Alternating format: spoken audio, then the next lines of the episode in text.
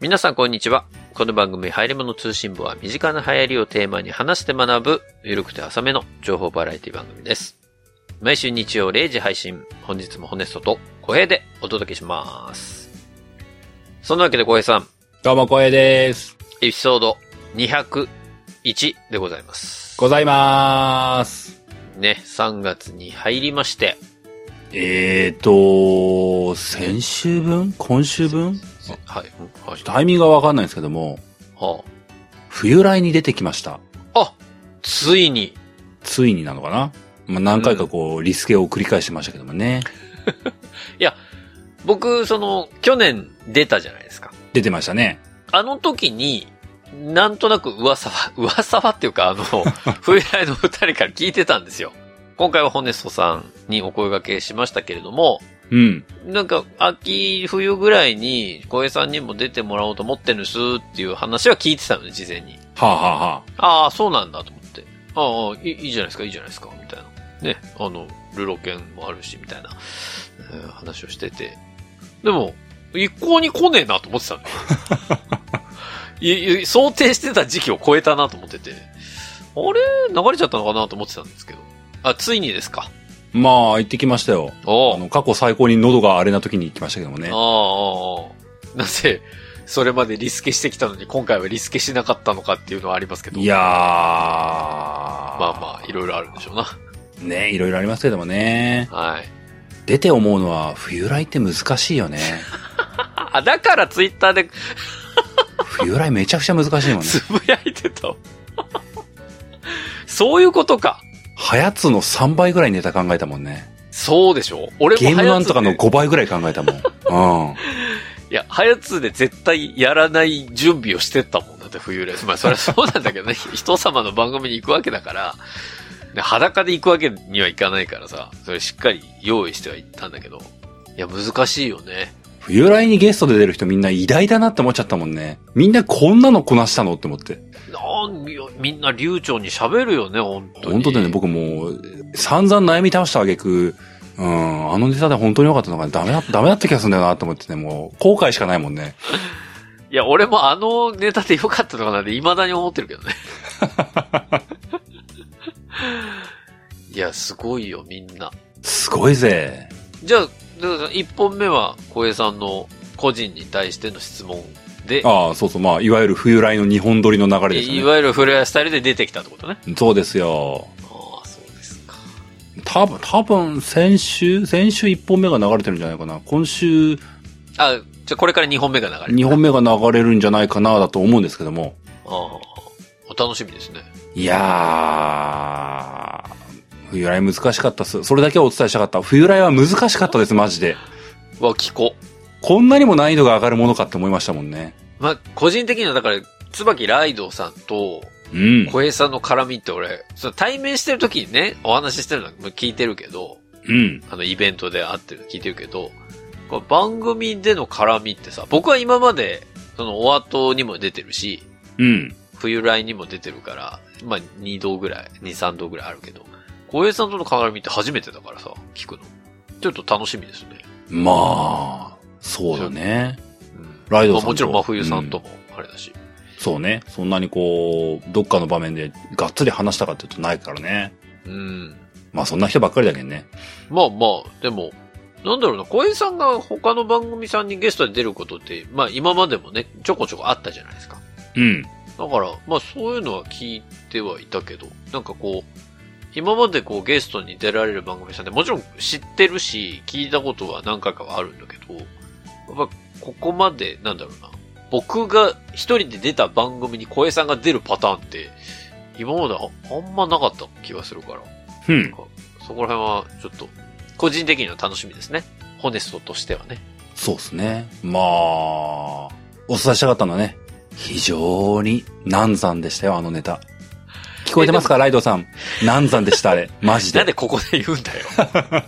いや、まあ、本人にも直接言ってるんだけども、あ、言ったんだ。改めてね、こう、改めてこう、時間が経って思いますね。あのネタは難産すぎたと。その、南山の回が今週出るわけでしょそうだね。あの、その前に、結局、ネタを、えネタというかね、話すテーマを考えたのが、うん。猶予的には半年ぐらいだったのね。小田さん呼びますからねとか言われて、ああ、わかりましたーみたいなこと言われてからこそうだよね。だから僕が夏ぐらいに呼んでいただいて、その時にはもう決まってたから、う。うん。その出るっていうことは。うん。で、ちょ、調整してるんですみたいな話を聞いてたから、でそっから一応、まあ、考える時間もあったってことだよね。うん。半年間の中で多分僕10本ぐらい潰してきた気がするもんね。すげえな。これダメだっつって。早通より潰してんじゃねえそれ。うん。で、最終的にこう、なんか、うん、自分でもこう、自己評価としていまいちだったな、この話っていうところに落ち終わったからね。後悔しかない。いや難しい後悔しかないっていう。そうですか。そういう面で言うと僕みたいに、結構準備期間から収録が短い方が、まあそれでもスパッといけたかっていうとそうじゃないからな。いやー、どうなんだろうな。こう、ライドさん自分では分かってないと思いますけども、こう、やっぱりこう、呼ばれる側としてこう、リスナー層読めないから分かんねえんだなって思いましたよ。そうね。何が一体求められてるものなのか、果たして、ライドさんが求めるものは何なのか、真冬さんが求めるものは何なのか、そして、冬なりリスターさんが求めるものは何なのか、完全に迷子になったもんね。分かんねえっつって。確かにね。そう、んまあ俺もだからすすっげえ探り探りだったよ。あ、あの話はしたけど、そのエキストラってこうなんですって話はしたけど、うんまあ俺も終始、これみんな聞きたいのかなって思いながら喋ってたから。本当よね、こう、果たしてこの話は誰に求められてしているんだろうという、こう、話しながら思ったもんね。うーんっていう。そうね。うんいや、わかる。そうだね。だからそういう意味で言うと、いや、今までのやっぱりゲストさんすごいね。本当だよ。冬来出る人みんなメンタル強すぎるぜって思ったよ。すごいわ。すごすぎる。ある種なんかこうあ、冬来ってなんか修練場なんじゃないかなと思ったもんね。ここ何かのこう訓練をする場なんじゃないかなって思った。冬来10回ぐらいだとなんかはメンタルすげえ強化されそうな気がするもんね。ああ、試験をやってる感じね。 あ、ここ今回ダメでしたね。だから仮免取得みたいな感じよ。なんかハンコが何個押されるかみたいな。そうだな今回クランクでちょっとつまずいちゃったなみた落いちなちゃいこまうしたね、みたいな。ダメだったわーって、いや、分かってんすよ。ライドさんに言われなくても分かってんすよ。ここのクランク失敗したな、みたいなこと思ってんすよ。みたいな感じのこう、感覚あったね。最後バックで駐車するとき、ちょっとあの、上から吊らされてる、あの、ね、鉄の棒に当たっちゃいましたね。あー、すいません。見逃してくださポい。ツンって言ってましたよ一発アウトなのは本当は分かってますけど、見逃してください。いやいや、まあ、その融資をね、ぜひ皆さん、あの、今配信されてる分と、これから配信される分、2本ありますんで、ぜひ聞いていただきたいなと思いますけどね。うんうん。まあ、そんなわけで、今日も本編に入るわけで、えー今日は私が持ってきた話なんですけれども、うんうん。まあ、本編で何話すかはもう本編に入ってから話しますよ。はは。そこは、あの、もうタイトルね、皆さん読んでいただいてると思うんで、わかると思いますけど、えーまあ、その前にね、先週も言いました通り、うんうん。広告が今回もございます。おー。ずるっとラーメントーク。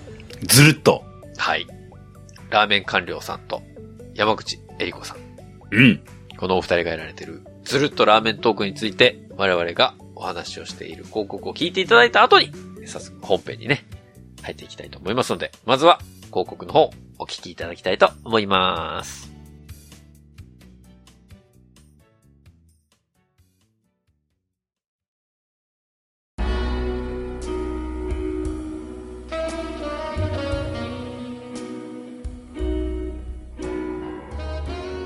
ここで産経ポッドキャスト、ラーメン官僚と山口恵理子のずるっとラーメントークのご紹介です。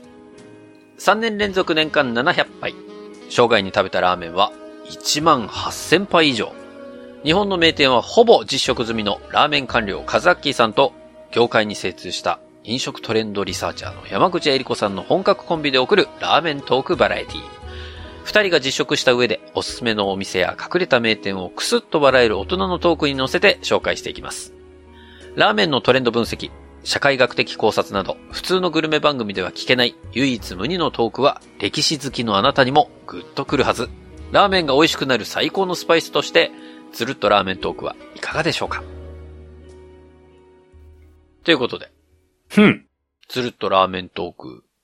ね、あの、前回もご紹介しましたけれども、うんうん。まあ、前回はどちらかというと、この、あの、ずっとラーメントークがどういうものなのかっていうところの話をね、しましたけど、うんうん。どうですか聞いてみて。なんか気になるお話とかありましたか僕はタイトルに惹かれて、うん。ラーメンデートの回を聞きましあた。ラーメンデートの回ね、ありましたね。ちょっと前のやつね。ホネスさんはラーメンデートしたことありますかラーメンデートあるかな俺。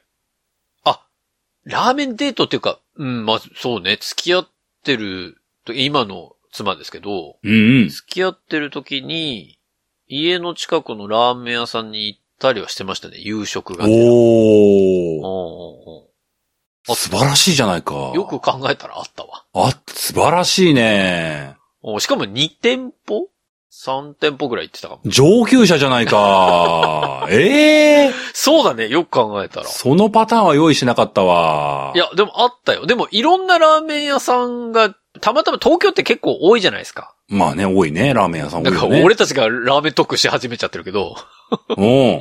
でもなんか、いろんなパターンあるんですよ。その女の子が入りやすい、太陽のトマト麺みたいな。はいなはんいかこはうい。、イタリアンのね、風がふ吹きそうなラーメン店もあるし、もうそれこそ、あーもうザ・ラーメン屋さんみたいな、ちょっと床が油で、こう滑りそうな、もうね、お店とかにも行ったことあるし、あそうー。ね、結構あるかも。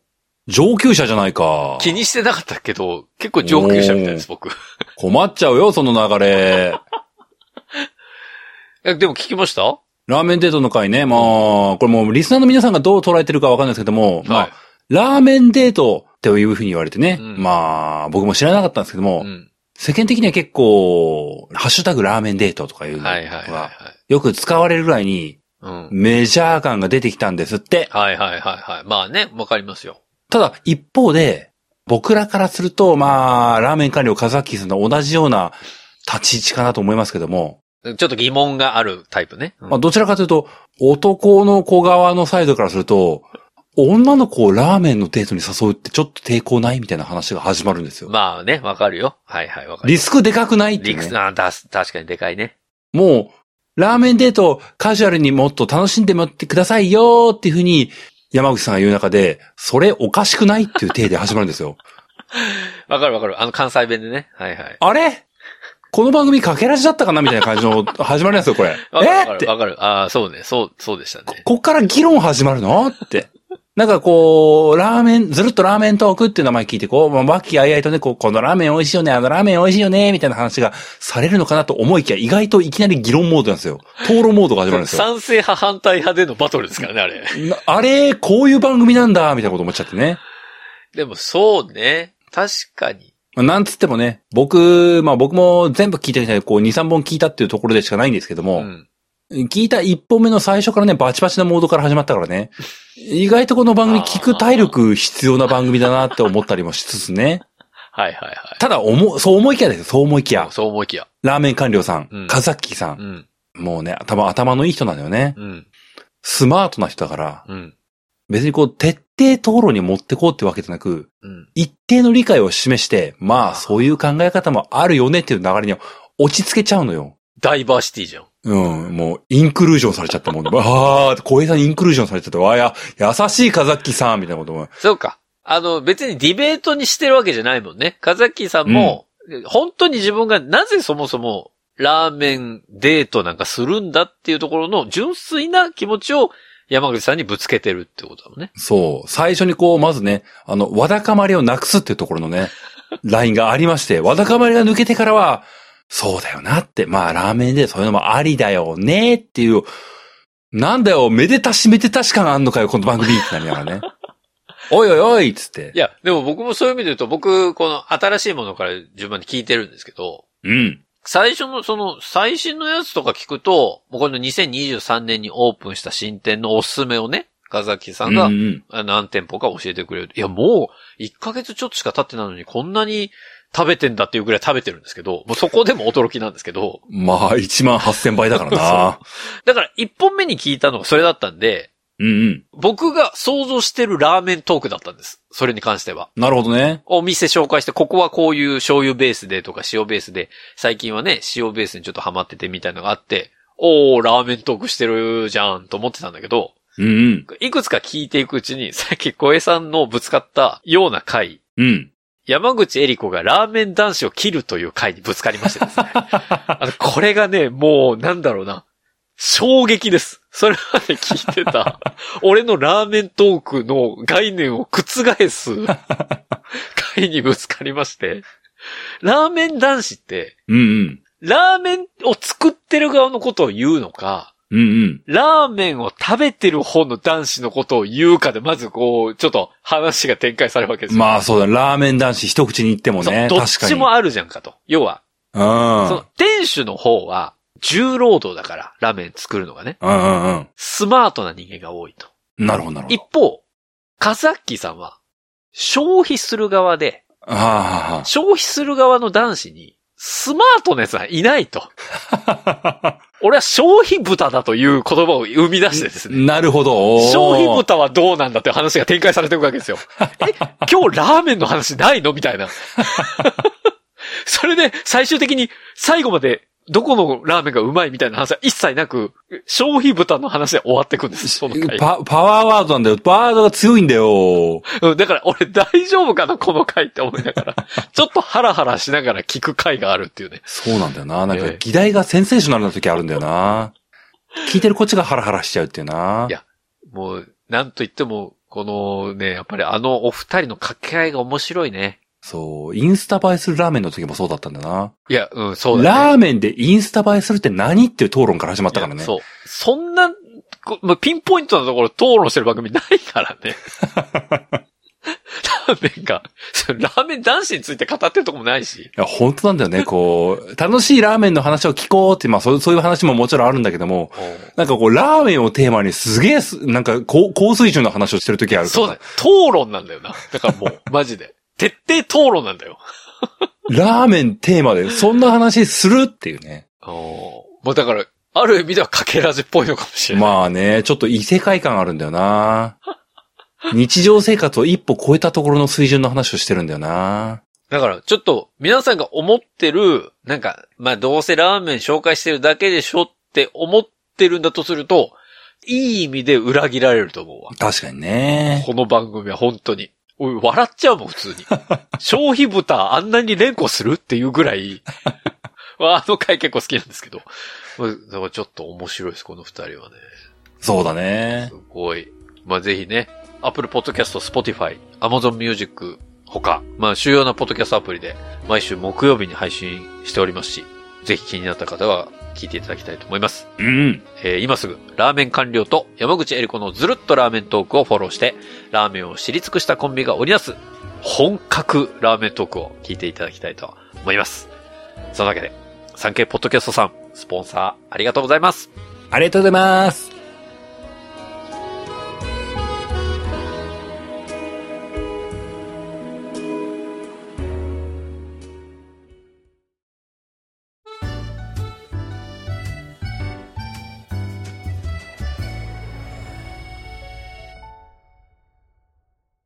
本編です。うん。今日はですね、はいはい。もう今日もちょっと難産でしたね、私。難産でしたか。難産続きですね。小平さんが、これからの冬来で難産だというお話をされてましたけれども、うんうん。この回はね、僕も、そう、半年どころじゃないですよ。ほう。温めたの。 ふんふんもう、2、3年近くになるかもしれない。この話温めすぎとる。温めすぎとるよ。 いや、温めてたというよりも、もうね、何度シミュレーションしても、うん。いい未来が描けなかったの。描けない。本当に。君とは幸せな未来を描けない。思い描けない。描けない。もうね、どのパターン行ってもバッドエンドなの。で、それのシミュレーション何回も繰り返した結果、はあはもうそうなるのはしょうがないなっていう悟りに達したんです。だあ。ああ、ほんでそのシュタインズゲートが。からもうね、ハッピーエンドは求めないことにしました。求めないことにした今回のテーマではい。えーと鳥の境地。極力、個人的な感情は言わないでおこうっていうのだけ心づもりとして持 って。ちょっとね、今日のテーマやっていきたいと思うんですけれども。うんうん。今日は何をやるかというとですね、はあはあ。お待ちかね。まあ、待ってる人一人ぐらいしかいないと思いますけ一れども。人ぐらいしかいない。えー、P&G マフィアンについてね。あですー。よ。もうこれはもう長らくお待たせしました、皆さん。あやー。るやると言っていた P&G の話。おー。ちょうど去年も今ぐらいの時期だったんじゃないですかね。その、日用品メーカーさんの花と獅子編やったのって。春先に、ホネストは日用品の話をする。 なんかそんな感じがありますよね。あの、花と獅子編新生活。感が出てくるからかな。あ、そうね。2月3月ぐらい、確か。あの、去年は2月の13日でしたね。はあ、はあはあ、第2週に花と獅子編をやらせていただいて、そこでもお話ししたんですけど、今日は、まあ、P&G のお話なんですよ。うんうん。まあ、P&G と聞いて知らない人はいないと思うんです。うん。もう世界的に有名なメーカーですし。 P&G。はい。もうもちろん日本の中でも有名なメーカーさんですけれども。うんうん。まあ、改めてちょっと P&G の基礎情報をね、小江さんと一緒に振り返っていこうじゃないかと思いますよ。なるほど。この前もお話ししましたけれども、うん。 P&G は何の略か、小江さん覚えていらっしゃいますかへえ。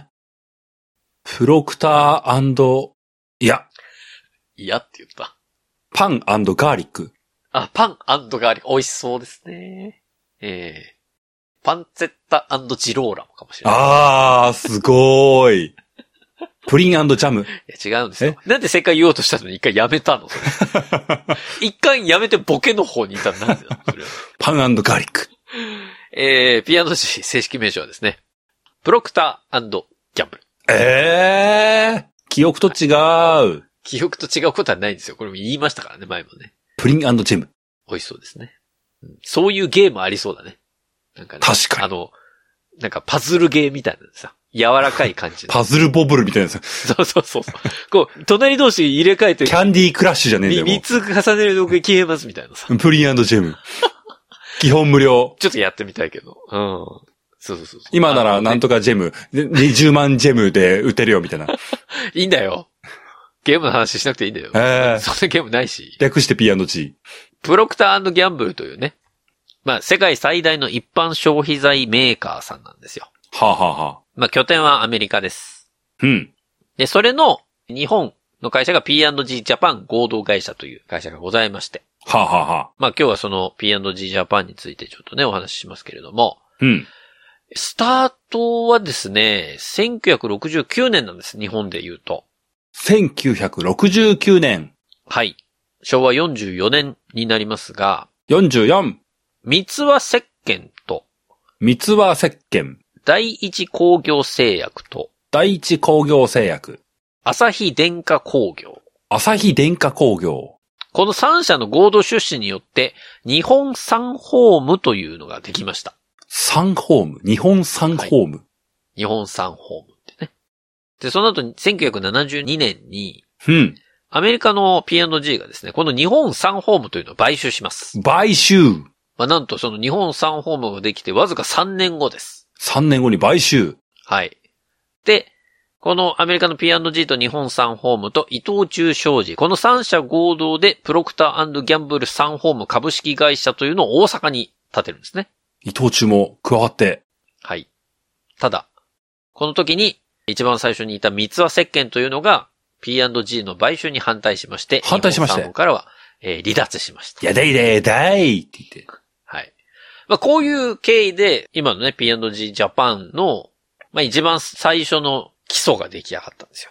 うーん。で、そっから、まあ、いろいろありまして、まあ、全部紹介してると時間ないのであれですけいどろいろありまして。まあ、その P&G として、こう、どんどんどんどん花開いていきまして、花が開く。で、いろいろ会社名もちょこちょこ、なんか P&G なんちゃらとかいっぱいついたりとか、なんちゃあら。ったんですけど、2021年にですね、うん。えー社名及び組織を P&G ジャパン合同会社というところに変更しまして、うん。で、今、まあ3年目を迎えているということですうね。ん。はい。というのが、まあ P&G の経緯になります。ほうほうほで、まあ、例のごとく、う。うん。えー私が大体この日雑系のね、メーカーさんのお話をすると、うん。えーウィキから引っ張ってきました。売上高と、おまあ、あとは経常利益というところを見ていこうというね。まあなんかあの、社会人のお手本のようなことをやるわけなんですおね。ー、こう難しい話来たぞ。はい。えー、この P&G ジャパン合同会社。日本の売上高2019年時点ですけれども、ふんふん。売上高としては2845億円です。 2845億円。大きすぎてもうわからないね。えー、経常利益は83億円。 83億円。はい。従業員数は約5000名。 5000名。まあ、これだけ聞いても、いまいちピンとこないなと思います。その通りですね。ピンときません。えー、皆さん覚えてるでしょうか昨年の2月にやった花と獅子編。まあ、戦わせましたけれども。忘れましたけども。えー、戦わせたその花、花王さんがだいたいどれぐらいかというと、おうおうおうお同じく2019年の売上高でいくと、花王さんは1兆5022億円でございます。おう、花王さんの方が大きい。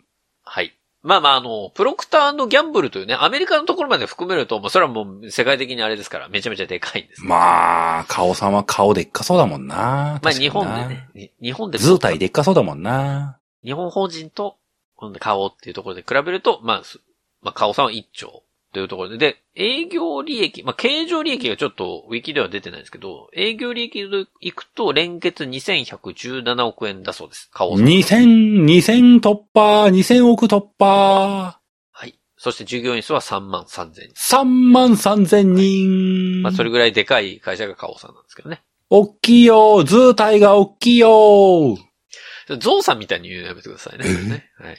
なんだえー、呼んだそしてぞライオンさん。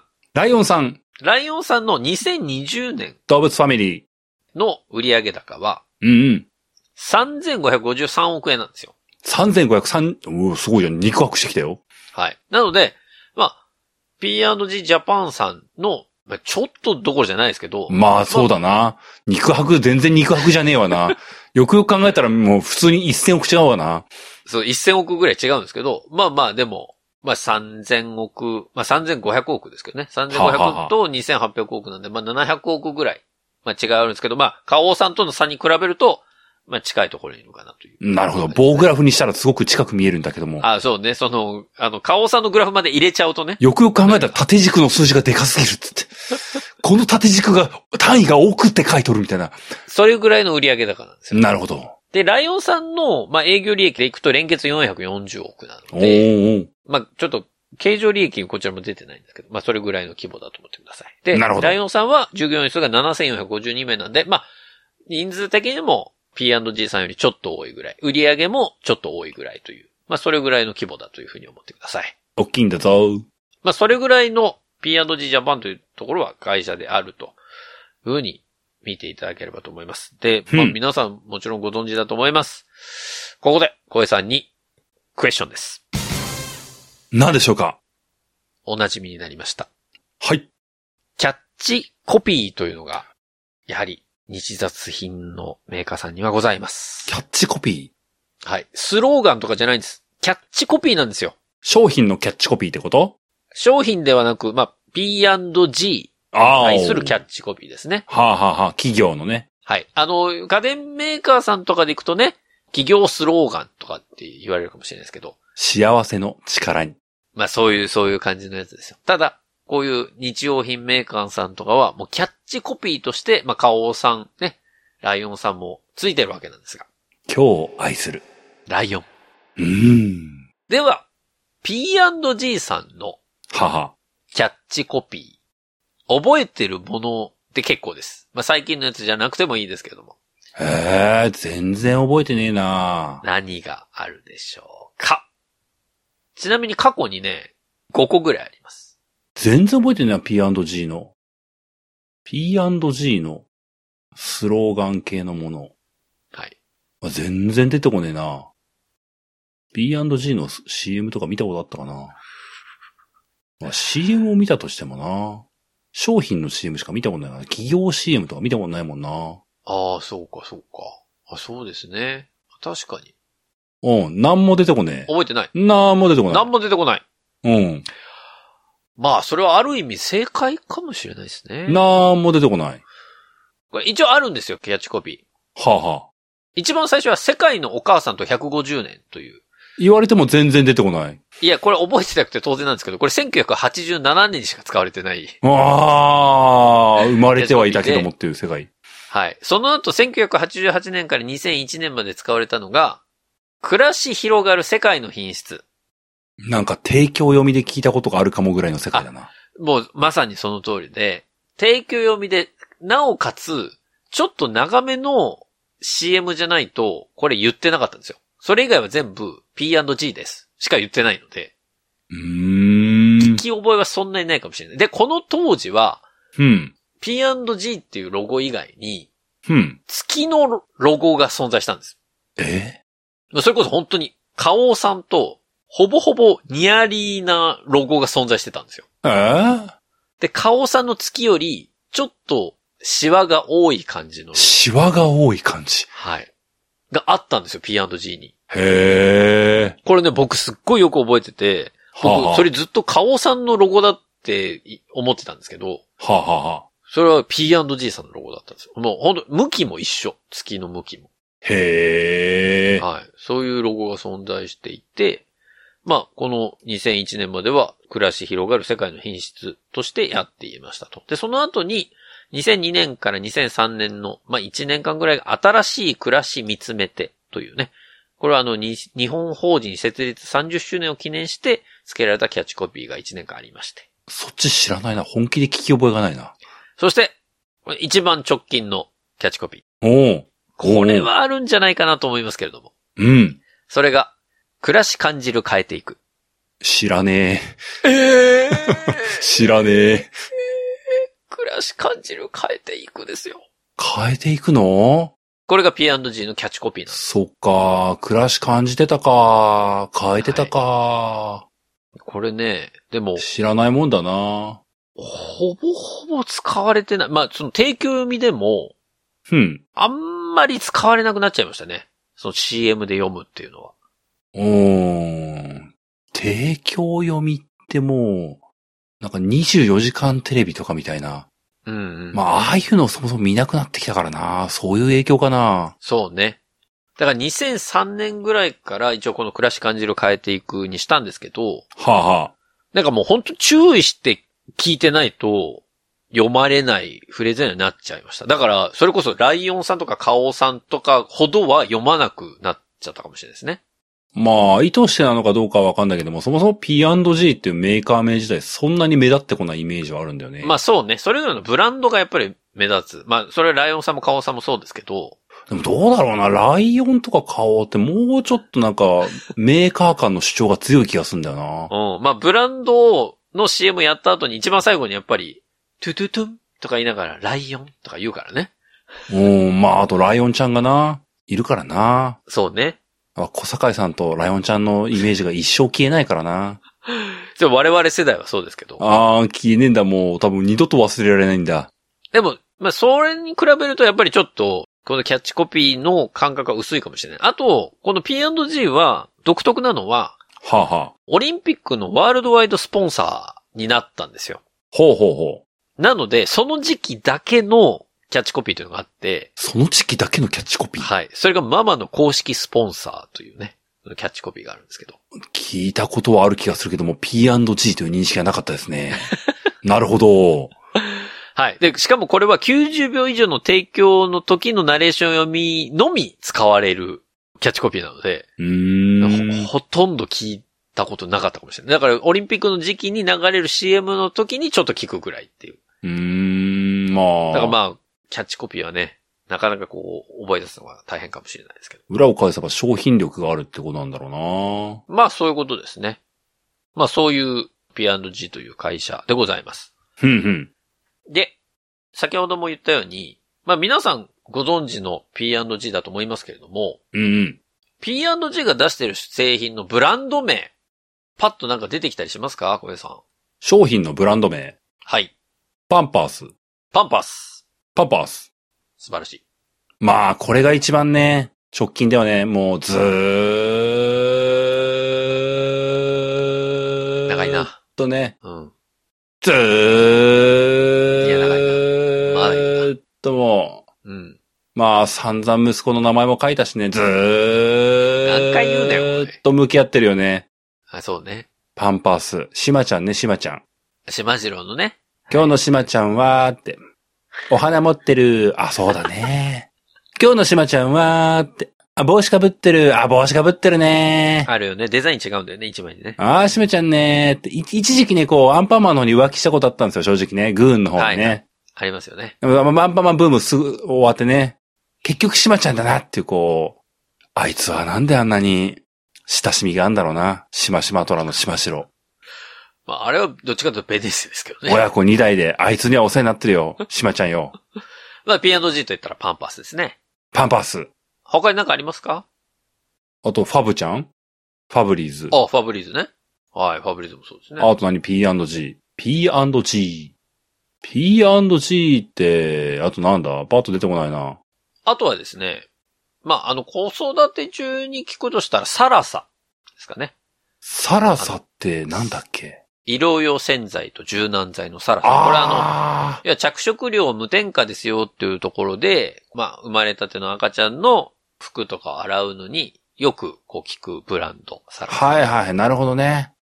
で、あとは同じ医療用洗剤で言うとアリエールね。アリエールね、アリエールでしょあアリエールでしょ。あと、ボールド。ボールド、ボールド。そう。あとは、レノア。ね。これあ、れ、そうだね。。柔軟剤レノア。あと言うと、あのー電気シェーバーとかね、ブラウンとかね。あれって P&G なんだ。ははい。今 P&G なんです。あと、ジレット。ジレットシェーバーのジレットとかありますけど。もうそうですし、あとヘアケアでいくと、パンテーン。ね。パンテン、 H&S。 H&S、ハーバルエッセンス。ハーバルエッセンス、ビダルサスーン。ビデルサスーン。ここら辺がまあヘアケアとしてありますかね。あと、ホームケアでいくと、まあ台所用洗剤。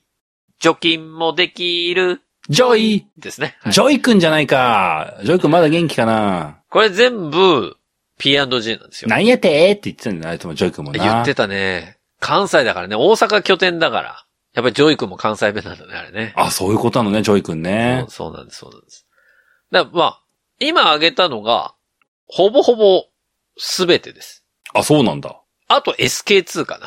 ああ、なるほど、はいあ、じゃあ意外と商品数は多くないんだね。へえ。そうなんですよ。気づいていただけましたへえ、そうなんだね。 P&G ってめちゃめちゃいろんなブランド持ってるようなイメージ僕持ってたんですけど、うんうん。蓋開けてみるとそんなに数ないんですけど、全部知ってるっていう。そうね。一個一個は強えんだな。そうなんです。一個一個がめちゃめちゃ強いブランドを、まあ長く持ってる。これはさすがにやっぱり P&G さんのすごいところだなと。湘北と同じだな。ああ、まあまあそうね。小北と同じかもしれないでーすね。あー、そういうことだな。個々がね強いっていう一ね。人一人がすげえ際立ってんだな。キャラがすげえなっていうところがう多んい。個性、個性がバッチリだからな。この5人がか、噛み合ったら、すごいことが起きるかもしれんって。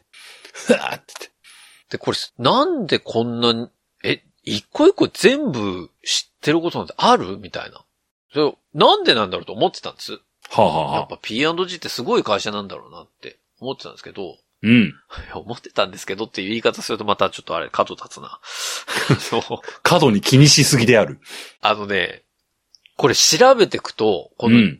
日用品メーカーの特徴なのかもしれないけど、はあ、はあ。すっごいぐちゃぐちゃしてるんですよ。どういうこともうとんでもなくぐちゃぐちゃしてて、はあ、はこれ何かっていうと、ブランドがうん。いろんな会社に行ったり来たりするんです。行ったり来たりするいろんな会社に行ったり来たりするもともと P&G で始めたあるブランドがあるんだけど、はあ、はあは気づいたら別の全然違う会社さんがそのブランドごとを買い取りましたとか、あ、はあ、はあはあはあ。どっかの会社でやってたこれを P&G がこっち持ってきましたとかっていう、そのブランドの移行みたいなのがもう本当にお菓子業界のはなあんだろうな。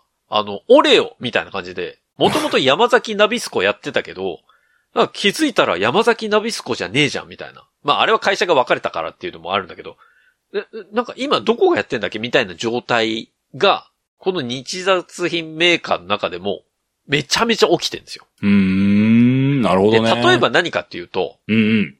さっき P&G の冒頭の歴史でも話しました。三つは石鹸。はいはい。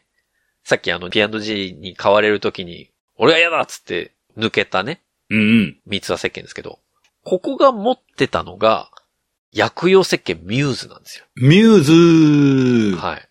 で、実はミューズは最初 P&G が出してたんです。あれ、脱出したのに。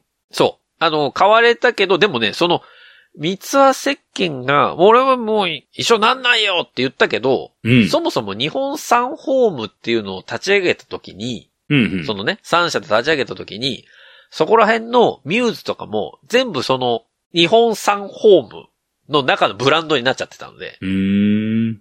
でそういうのがいろいろあって営業権を買っただなんだとかっていうのいろいろあって、はあ、はあはあ、でミューズはもともと、まあ、プロクターギャンブル石鹸株式会社っていうところを設立してそこが出してたりしたんですよ。うーん。ただそれ。れも、知らない間にミューズ別のところが買って、今は P&G じゃないとか、なるほどいねう。こともあるし。ややこしいね。そう、ややこしいし、あとね、いろん、P&G って実はいろんな業界に手を出していて、手を出していて。まあそれこそさっきのパンパースはね、もう1977年からずっとやってるんですけど、うん。昔 P&G ヘルスケアっていうのもあるんですよ。はあ、はあはあ、ヘルスケア業界。でこれは何かというと、日本ビックス。日本ピックス。はい。日本ビックスが、アメリカがビックスを買ったことにより、日本のビックスも P&G の傘下に入りましたっていうことがあって、ビックスってあの日本ビックス何を作ってるかというと、皆さんご存知、ビックスベポラップね。ああ、やっぱそれか。あっちか。はい。あとは、トローチとかのど飴のあれ、ドロップの方のビックスあね。あ、はいはい。そこら辺も、その買収、日本ビックスがプロクターギャンブルにこう、ヘアケア部門になったタイミングで、P&G が出すようになったんですよ。うん。でもあったり。でも、それも結局、数年後には、いや、まあ、これちょっと、P&G からやめますわ。つって、別のところに売ったりとか。うーん。結構そのね、出入りが結構あるんです。あと、プリングルズね、お菓子の。あら、ヒゲのおじさんの。はい。これプリングルズって実は、うん。一番最初に作ったの P&G が開発したお菓子なんです。あ、へえ、開発、そっちは開発なんだ。買収とかじゃなくそう。一番最初にアメリカの本国の方で、プリングルズを P&G が作って、成果事業に手を出しましたっていうのがあって、う。うんうん。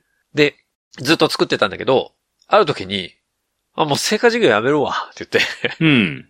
プリングルズをブランドごと売ったりとか。うーん。あとは、赤ちゃん用品で言うと、ミルトン。ミルトン、あの、除菌の、そうそう。あのー消毒するね。哺乳瓶とか消毒するためのミルトン我が家で結局一回も使わなかったミルトンだね。一旦買うけどね。あの、チンするやつの方が楽だみたいなことによく結局一回も使わな かったよね。綺麗なまま置いてあるけどね。ミルトンも、もともとは P&G で出してたんですよ。えで、それを強林製薬に譲渡したりとか。で、この、譲渡の試合みたいなのが結構あって、ただ、P&G が扱う製品ってどれもみんな名前聞いたことある製品ばっかりなんですよね。ー、なるほどね。そうだね。まあ、それぐらいやっぱり、まあ、調べていくと、渡したり、引き取ったりしてるけど、あ、そうなんだ、みたいな。で、ビックスは最終的に大正製薬に渡したのかな今は大正製薬から出てたりしてますけど。っうーん。ていうような、行ったり来たりみたいなのがね、すごいいっぱいある会社。それが P&G なんですね。まあ、そういうことを聞かされると、何のメーカーが何を作って売ってるみたいなことは覚えていても、うん認識ずれが起きてくるんだね。そうなんです、そうなんです。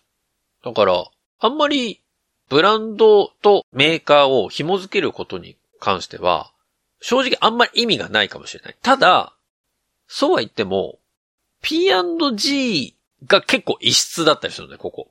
まあもちろんその、ブランドごとのこう、遺憾みたいなところあれど、うんうん。主力製品は売ってなくて、なんか新たに手を出した成果事業とか、はいはいはい。そのヘルスケア事業とか、まあ、ちょっと手出してみましたみたいなのが、うーん、まあ、これやっぱり専門の会社の方がいいかもねって言って、例えば、ブリングルズだったら日本ケロックに渡したりとか、うんうん。なんかそういうようなことをこう繰り返し、その事業整理をコンスタントにやってるっていうような形になります。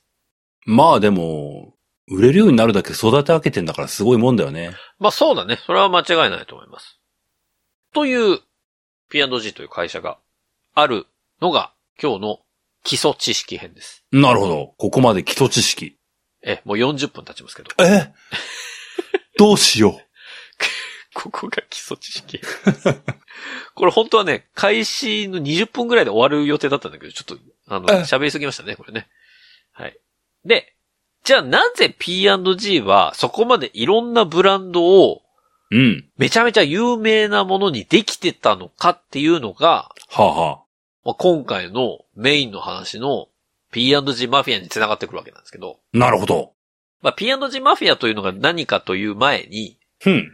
なぜそもそも P&G がこんなね、有名ブランドばっかり立ち上げることができたのか。まあそれは有名にブランドになるまで諦めなかったっていうところがまあ大きいとは思うんですけど、はあ、はあ、はまあそうは言っても、なんでこんなにその有名どころだけがどんどん出てくるのかというと、まあそれは P&G のね、あ。うん。そもそもの考え方が他の日本企業とは大きく違ったからなんですよ。ほうほうほう。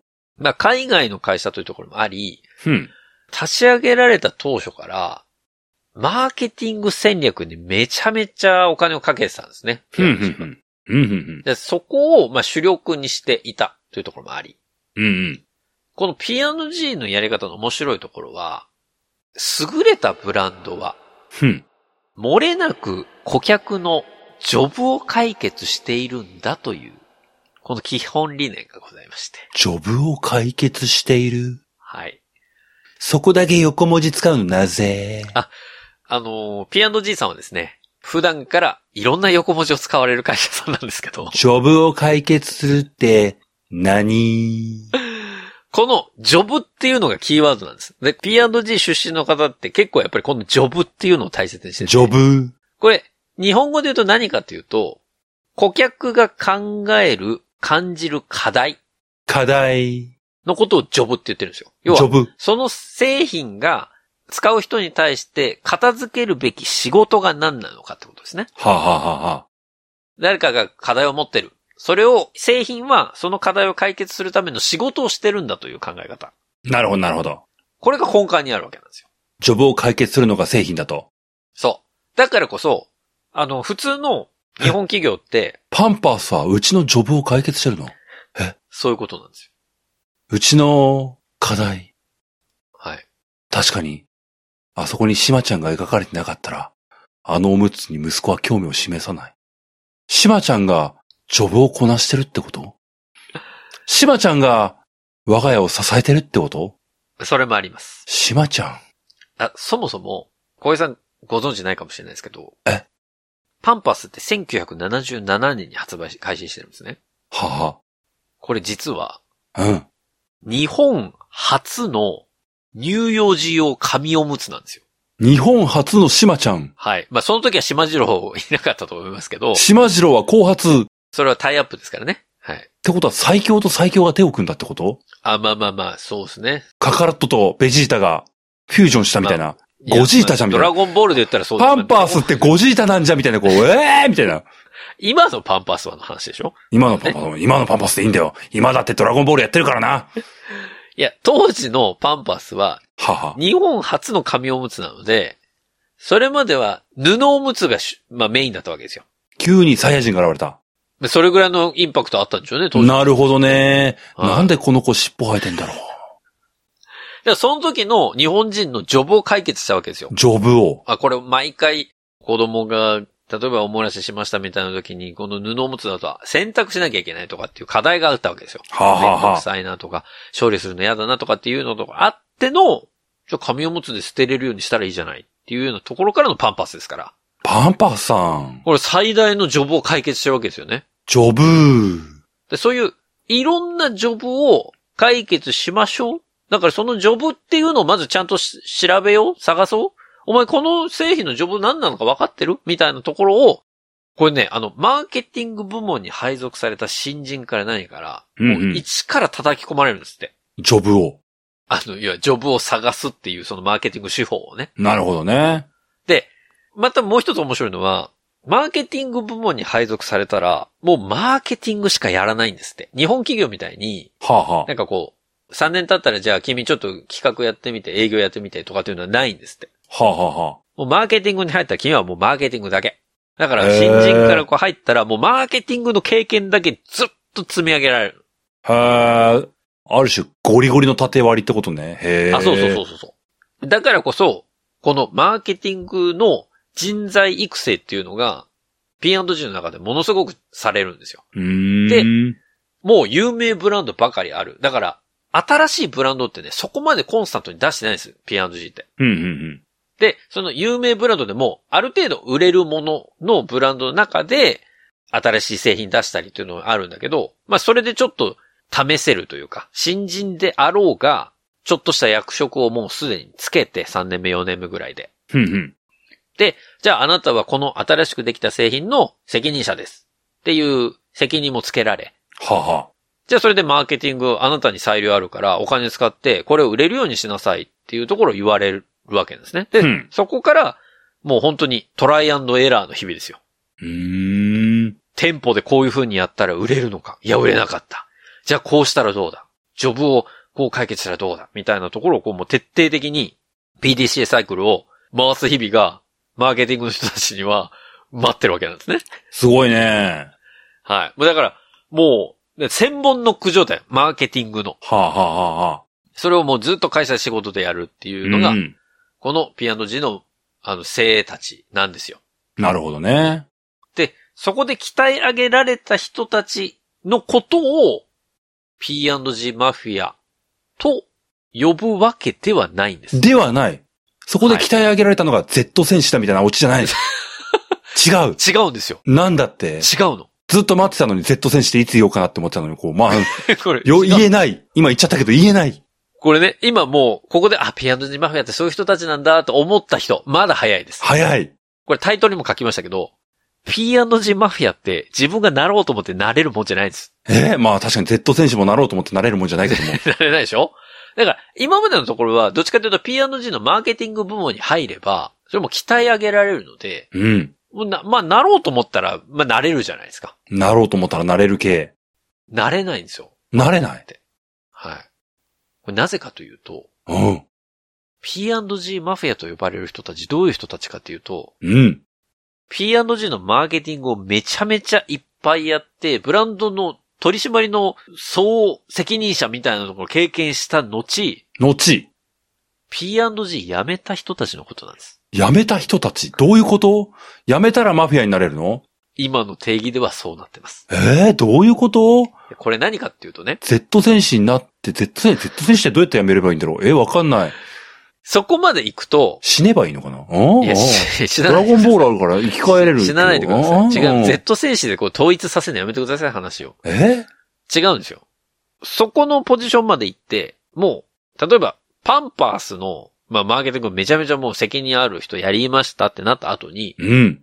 会社を辞め、会社を辞め、ピアノ時辞めて、辞めて、他の企業のマーケティング部門に入るんですよ。他の企業のマーケティング部門に入る。はい。で入った上で、転職した会社のうん。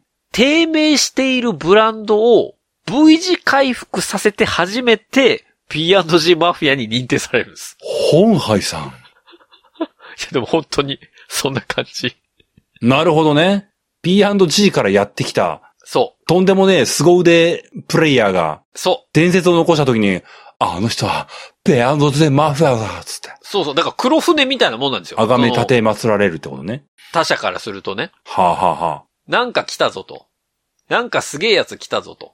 まあそれ先入観もありますよ。もうここまで P&G マーケティングがすごいっていうのが分かってるから、うんうん。 P&G から来たっていうだけで、うん一目置かれるし、ちょっと戦々恐々とされるわけですうよ。ん。まあな、あの人 Z 戦士らしいぜってなったら確かにやべえもんな。で、しかも、なんかやってくれそうって思うわけじゃないですか、こっちは。そうだな。はい悟空助けてくれ、悟空ってなるよな。うんだから変な期待もあるんでしょうけど、フリーザーってなるもんな。あいつ凄そうだぞと。だからあいつ言ってることは間違いないのかもしれないっていう、先入観も相まって、まあ確かにな。えなんで君たちそんなことやってんのジョブちゃんと探したみたいなこと言われるんですよ。そうだな。確かにな。何ジョブ何か言ってみ大丈夫だ。西の都のみんなはドラゴンボールで生き返るっつってな。ええそれ見下ろしすんのみたいな。ごごごごごくみたいになるもんな。なんでずっと今日ドラゴンボールに行こうとするのそれ。もう Z 戦士でふ固めちゃったからもう、この流れを維持するしかないんだよ、もう。あ 抜けれなくなっちゃったわけもう抜けれないんだよ、もう。今からナルトには軌軌道転換できない。どういうことだってばよ、カカイ先生とは言えないんだよ。だから、そのね、P&G からやってきた、はあはマーケティングのプロの人たちあ。はあはあはあ。で、成功した人たちを、ピアノジマフィアと呼ばれる。ですって、今。なるほどね。はい。この人たちが、要はまあ、成功してる人たちのことをマフィアと呼んでるんで、うん。あ要は V 字回復させた人たちのことを、そうじゃない P&G 出身者なんてゴロゴロいるわけですよ。まあ、そうだよだね。からその人たちのことを P&G マフィアとは呼ばないんですね。はあ、なるほどね。はい。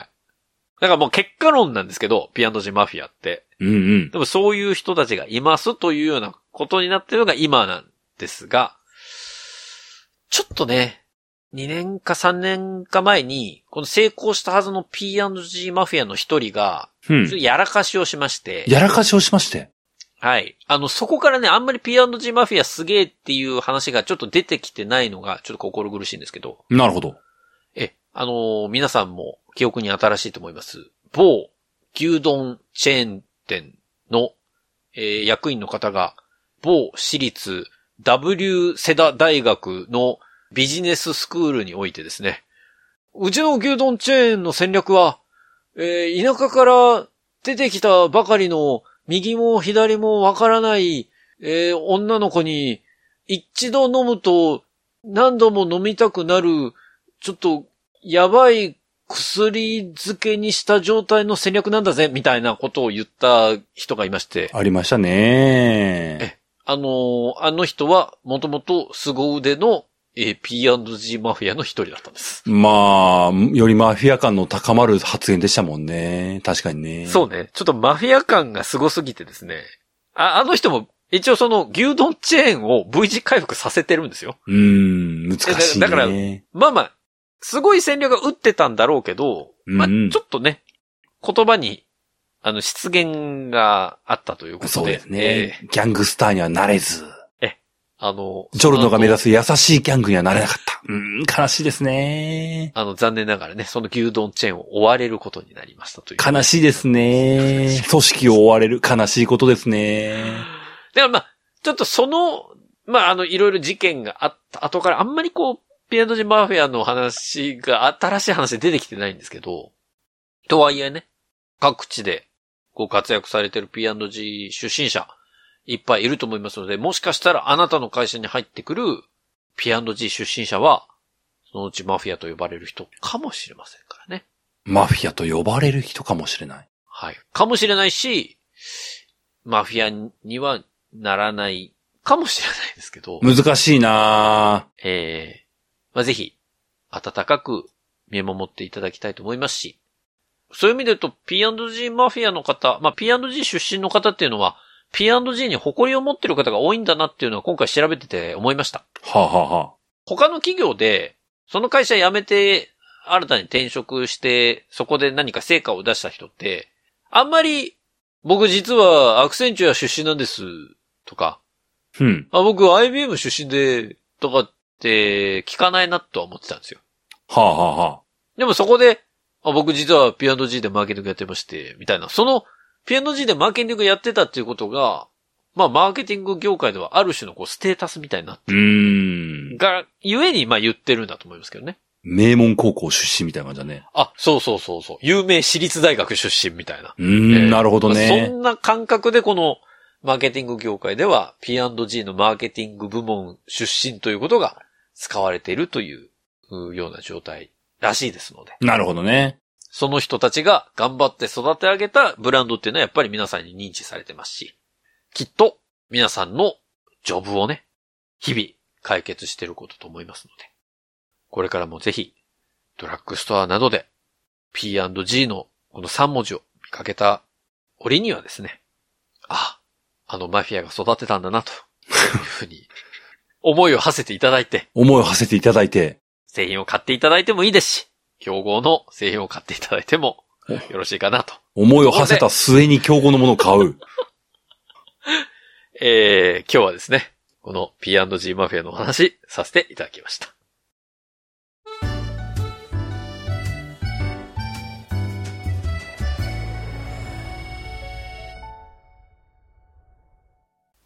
流行り物通信簿は、パーソナリティ2人が考える面白みを優先した番組作りを行っております。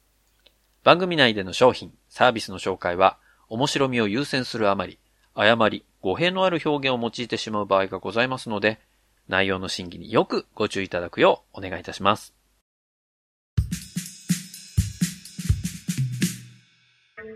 はい、エンディングです。うん。いやー、あの、P&J マフィアのね、一人は、USJ も V 字回復させてるんですよ。この人は有名で。世の中その、難しいね、その P&G 出身であり、うん。 V 字回復の対象として、そこにこう、ミッションを課せられて、それを見事 V 字回復させたっていう条件が揃わないとなれないんでしょなれない、なれない。だからめちゃめちゃハードル高いのよ。うん、めちゃくちゃハードル高いよね。しかもそれで失敗したらこう、マフィアと呼ばれることはなく、 そうそう。なんかちょっと、あなんかちゃったんだな、あいつみたいなこと思われてあー生きていかなきゃいけないっていう、リスクも大きいよね。だから、あれだよね、その、なんか物語書いてほしい。マフィアになれなかった彼ら、みたいな。 悲しい。でも、いっぱいいると思うのよ。まあ、それだけ、その P&G から人がね、こう他のところに移ってるってことだと思いますけど。そうだな、そういう人たちをこう、大量に抱え込むのがこう、アイリス大山とかそういう会社なんだよな。あ、そうです、そうです。パ。マフィアになれなかったた者たちをこう寄せ集めてな。Z 戦士はなれなかったけどもな、W 戦士ぐらいでやってこうみたいな感じになるんだよな。うんいや、でもさ、P&G マフィアと呼ばれる人は、もうマーケティング部門にいた人たちだけなのよ。はいはい。今のところ。うんだ。から、P&G の中にも開発部門とかさ、うんうん。そのいろんな部門があるわけ。その市場戦略を考える人とかもいるわけ。はいはい。その人たちがいくら外出て成果を上げても、P&G マフィアとは呼ばれないわけよ。今のところはね。難しいなぁ。なんだろうね。そういう、まあ、P&G マフィアになりたいって思って P&G 入る人いないだろうけど。まあね。うん。まあまあ、でも、その P&G が持ってる、そのマーケティングのノウハウみたいなところはやっぱり、まあすごいんだろうなと思うし、うんうん。これからもね、まあ、言ってることはもう本当に基本的にマーケティングとして必要なその要素は抑えてるのはもちろん抑えてるので、それが他社に展開できるからこそ、あの、マフィアになってるんだと思いますけど、うんうん。なんか、ある記事を読むと、その、P&G の中に入るためには、天の弱じゃないといけない。天の弱じゃないといけない。天の弱じゃないと、頭角表せないんでやっていけないっすっていう。はあ、なるほど話だねっ。たりとか、そう、えー、通り一辺倒のことやっててもしょうがないので、なんか人がやらないようなことに着目したりとか、うんうんうん。あと、我が強くないとやっていけないとはあか、はあはあ。そういう気質がないと、やっぱ、なかなか成功しづらい。だからもう本当に競争が激しい部門なんですって、そのマーケティングもう。ーん。だからなんかこう、日本企業に入ってとりあえず給料もらって、うちの会社のためにやろうって思ってるようじゃ、務まらないんでしょうね。そうだね、僕は嫌だな。うん、ちょっと僕も、もう会社でダラダラしたいからな。じゃあそういう意味もあって、ちょっと、まあ、今回はあんまり話しませんでしたけど、ちょっと僕も、入りたいかと言われたらちょっと入りたくはない。はい、だからないんですね、ちょっと。ねあの、はい。そうなんですよね。ならない。ホネスさん、P&G マフィアになれない。うん。まあ、かけらじマフィアだからな、すでにな。